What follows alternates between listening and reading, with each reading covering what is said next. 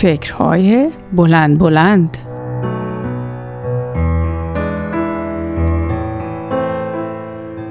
سلام آزاده هستم. راستش دیروز وقتی داشتم مقاله رو میخوندم وقتی به تعریف رفتارهایی که ناشی از احساس عدم امنیت در روابط هستند برخوردم فکری به ذهنم رسید و اون اینکه متوجه شدم من خیلی لغت سازی های غربی رو دوست دارم. یه حس مثبتی به آدم میدن. مثلا به عینکی که ما میگیم عینک پیرچشمی اونا میگن عینک مطالعه. خیلی مثبت تره اصلا انگار یه جورایی آدم رو به زندگی امیدوارتر می‌کنه. مثلا توی این مقاله هم به جای پرداختن به واژه حسادت که بار منفی اون خیلی زیاده به دلایل بروز رفتار حسادت و اینکه چطور میشه بر اون تسلط پیدا کرد پرداخته شده بود. و گفته بود که احساس ناامنی فرد از رابطه‌ای که در اون قرار داره و یا اعتماد به نفس پایینش باعث بروز رفتار حسادت میشه.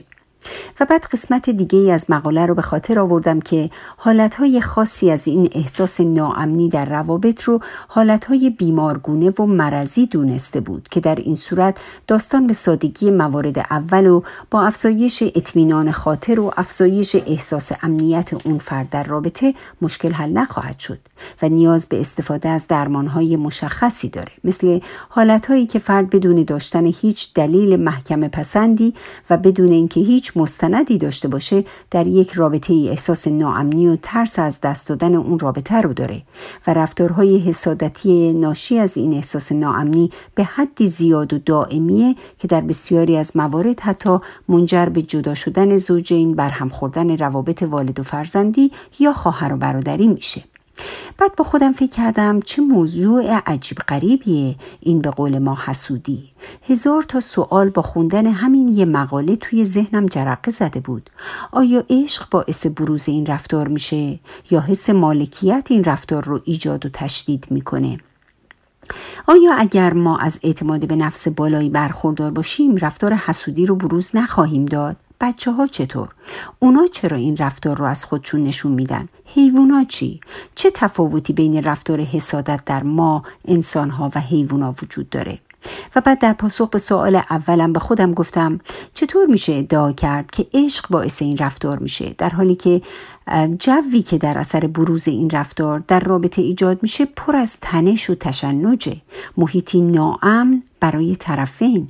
محیطی سرشار از رعب و وحشت و بیاعتمادی. محیطی که دائما باید یک طرف خودش رو توضیح بده و طرف دیگه مدام سوال و جواب کنه. و البته تنها در صورتی می‌تونیم حضور عشق رو در این گونه روابط بپذیریم که بگیم از اونجا که اون فرد قادر به بیان عشق خودش یا نیازش به داشتن یک رابطه عاشقانه به روش صحیح نیست و نمی‌تونه احساس عدم امنیتش رو از این رابطه اعلام بکنه بنابراین از روش بسیار منفعل و آسیب رسون حسادت برای رسوندن پیامش استفاده می‌کنه.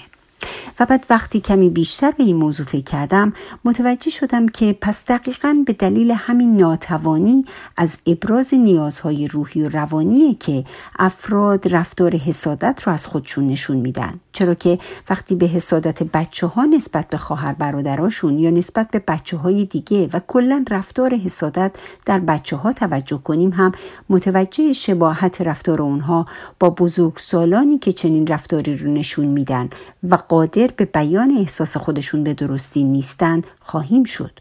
خواهیم دید که منشأ رفتار حسادت کودکان هم عدم اطمینانشون به حفظ موقعیت خودشونه و بعد اینکه به علت اینکه هنوز توانایی برقراری ارتباط کلامی صحیح رو ندارن و از سوی اعتماد به نفسشون هنوز تکمیل و تقویت نشده قادر نیستند که نگرانی و نیازهاشون رو با روش درستی ابراز و اعلام کنند و لذا از رفتار حسادت برای انتقال پیامشون استفاده می‌کنن.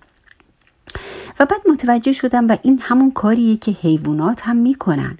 اونها هم رفتار حسادتشون رو با بهرهگیری از قدرت بدنیشون به یکدیگر نشون میدن. راستش بعد از فکر کردن به ریشه های رفتار حسادت سعی کردم اون رو با دیدی مثبتتر و با زدن عینک مطالعه و نه عینک پیرچشمی نگاه کنم.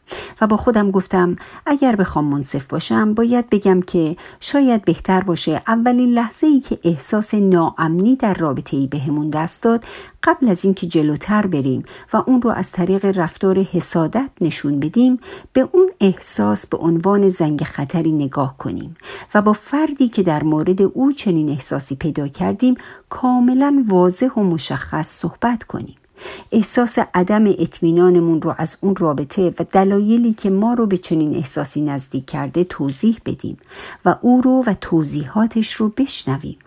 و اگر به عنوان والد متوجه رفتار حسادت در فرزندانمون شدیم قبل از سخنرانی در باب مذرات حسادت دلایل به وجود اومدن این احساس در او رو از خودش جویا بشیم و این بار او رو بشنویم و ضمن مطمئن کردنش از عشق بیقید و شرطمون نسبت به او روش های صحیح ارتباط کلامی و بیان احساساتش رو به او بیاموزیم تا با این کار نه تنها به افزایش اعتماد به نفسش کمک کرده باشیم بلکه روش صحیح حل مسئله که همانا ارتباط کلامی صحیح هست رو نیز به او آموخته باشیم و او رو برای ایمن بودن در ارتباطاتش مسون کرده باشیم.